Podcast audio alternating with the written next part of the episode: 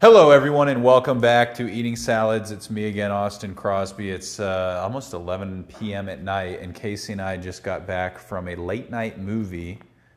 Um, Beau is Afraid, the Ari Aster movie starring, um, you know, the Joker, Joaquin Phoenix. And uh, I'm going to the bathroom. I'm going to the bathroom right now. I'll tell you what. Uh, Casey went while we were there, and I felt bad for her. She was like tensing up and like whispering, "Oh, I need to go to the bathroom. I need to go to the bathroom" for like the last hour of this of this movie. And uh, I guess that's the first thing I'll say is it's far too long. It's it's a three hour movie, and it feels like four hours. It could have been a whole HBO HBO miniseries, but I don't know, man. People got their laughs out of it. It has something for everyone in a sense. I mean, it was a fun movie. Are the performances good? You know what? Here's I don't want to I don't want to jump around and not circle back to this. The performances were generally fine from a comedic standpoint but nothing to phone home about, especially not uh, for what Joaquin Phoenix normally does. Further, there's some parts where it really he doesn't do good. There's some parts where specifically he's aged up. And I think that the movie would benefit tremendously from this the sequence where he's aged up entirely being cut and it might only be like a 10 minute sequence so wouldn't even save that much of the total runtime. I'm, but i don't know man there's like several sequences like that in this movie. Casey said on the way home it is like uh, they just released the director's cut and we would have liked to see the theatrical cut. Um, here's the deal okay? Now now I'll, now I'll go back. So ari aster's other movies were hereditary which I really liked. I thought it was original, but I didn't like the casting. I didn't like that they got the kid from the Barenaked Band, Barenaked Brothers Band, or whatever. I thought like that was I was just super not into that casting. Um, but I liked Hereditary a lot, and it got me excited for Midsommar because, as you guys know, right, I speak Swedish. I like I like Swedish stuff and culture, and uh, I was excited for it. And then when we went to go see Midsommar with all of our friends, I had this thing in the parking lot where no one really agreed with me, but I, I everyone loved the movie, and I was just like, I don't know, guys, I don't like it. I didn't like that it was.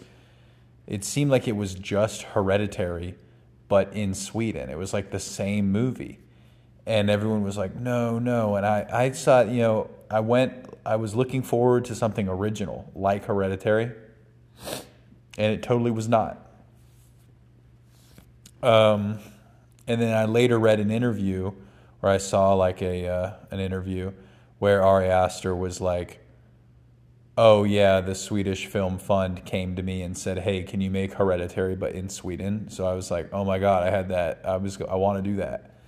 And it's like that's a very um, I just I said to Casey, I want to know what Kanye West has to say about this movie. That's all. I'm, that's all I have to say in that regard. Um, this though, I, I after seeing Beau is Afraid, I was like, man, I feel vindicated in my disappointment of Ari Aster, where I was just like, you know, he he could he clearly can make really good movies, but he's like refusing to is what it seems like.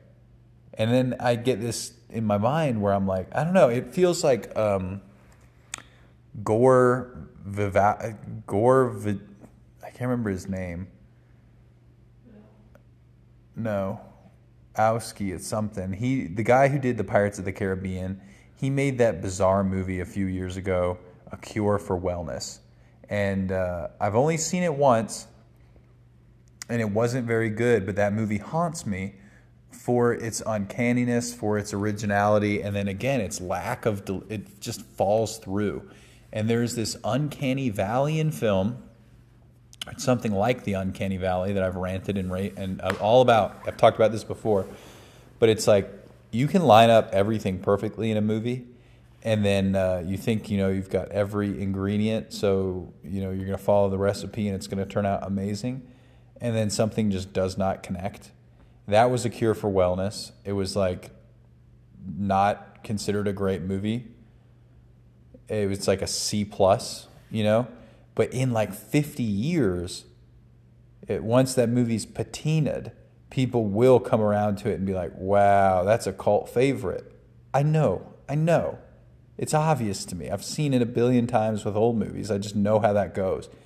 And I, can't help but think that these are all that as well. That Ari Aster's films are ultimately going to be like cult favorites in uh, 30 to 40 years, uh, if not already. And I don't know, maybe that's that frustration, that's that uncanny valley that like I can see immediately like, oh, this is a cult favorite. But movies that actually Beau is Afraid is similar to, okay? Synecdoche, New York, which is a fantastic movie with much better performances and, and uh, greater depth, I'd say, but maybe not as funny. And then Being John Malkovich, which is like on a similar scale all around, honestly, except for it. Being John Malkovich isn't like an hour and 15 minutes too long. Let's put it that way. You know what I mean? I mean, there's this scene. Now we'll talk more about the specifics of Beau is Afraid. Uh, it takes place in an incredibly interesting world where um, it seems like your deepest anxieties are true. That uh, there are just psycho, naked, homeless, stabby people on every corner, and brown recluses in your apartment and home invaders are just waiting around the corner. Any chance they get, they're going to steal your things and trespass and defile your spaces. Uh, your mother is going to like abuse you, and I, it really fundamentally the movie has to do with Joaquin Phoenix's character Beau um, not being too anxious to go visit his mother, and then his mother dies, and he has to go to her funeral but he just can't make it to her funeral. Another movie that I was reminded of the entire time, for better or arguably most people would say for worse, is the movie Big Fish. It was incredibly similar to Big Fish in that it's like an odyssey. Um, yeah. More like Oedipus, you know?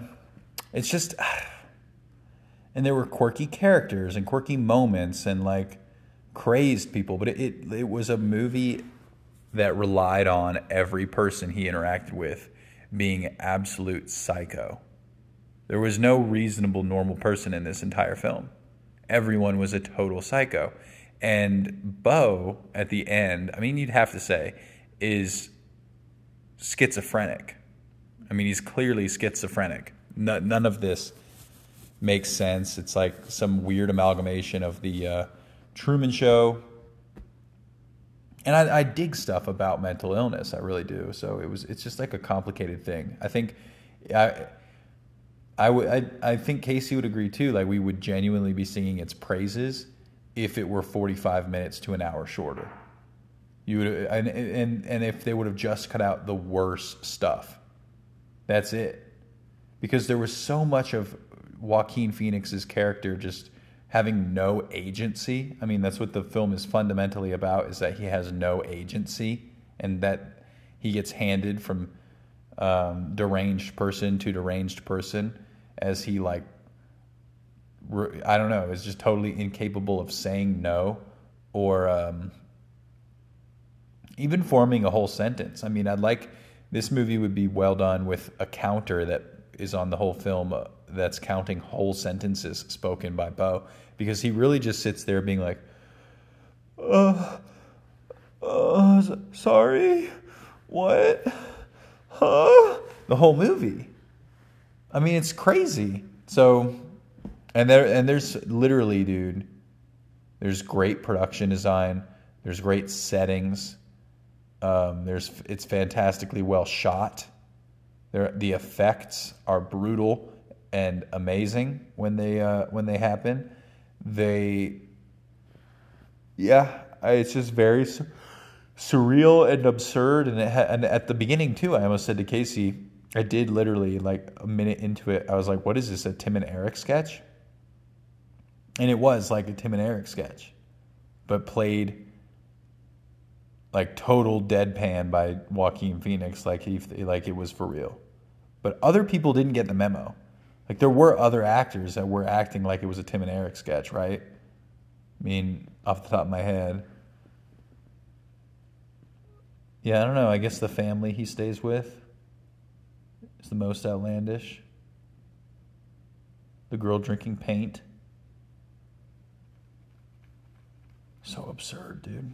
I don't know. It's fun. It's a movie that everyone does have to see, but I'm expecting most people will hate, right? Like normies will hate this movie. Non normies will probably wish it was better. And occasionally people will be like, that's my favorite movie. You know what I mean? But it's going to be like a love and hate one. And it's going to be most people hate it. In my opinion. We'll see. Uh, I think the Rotten Tomatoes on it will be pretty bad. And it could be like the, uh, Ari Aster's being like the M Night Shyamalan of this era, where like he did The Sixth Sense, Signs, and then people started hating M Night Shyamalan, right? Even though we all know he's like a capable filmmaker, he can do it. He just has to ground himself and not be like so indulgent. And that's absolutely this movie was just like anything he could imagine he'd go to the studio and they'd be like, "Oh, Ari, what is it this time? Oh, you're so over budget already, Ari." And he would be like, "Come on, I need another scene in the movie, another epilogue." That's what I'm picturing. Anyway, it was good though. It's just so frustrating. I felt this frustrated after seeing the last one too. Midsommar, where you're just like, what the fuck?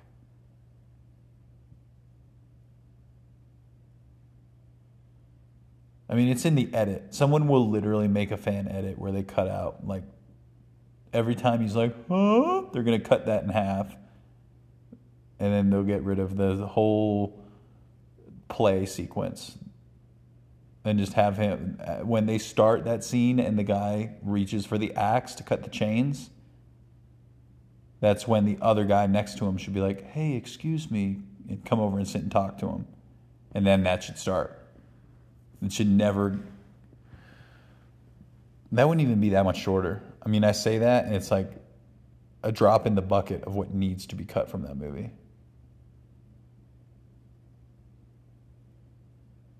How crazy. Anyway, uh, tuna salad today, and I also made some rolls. So thank you very much. Come again tomorrow.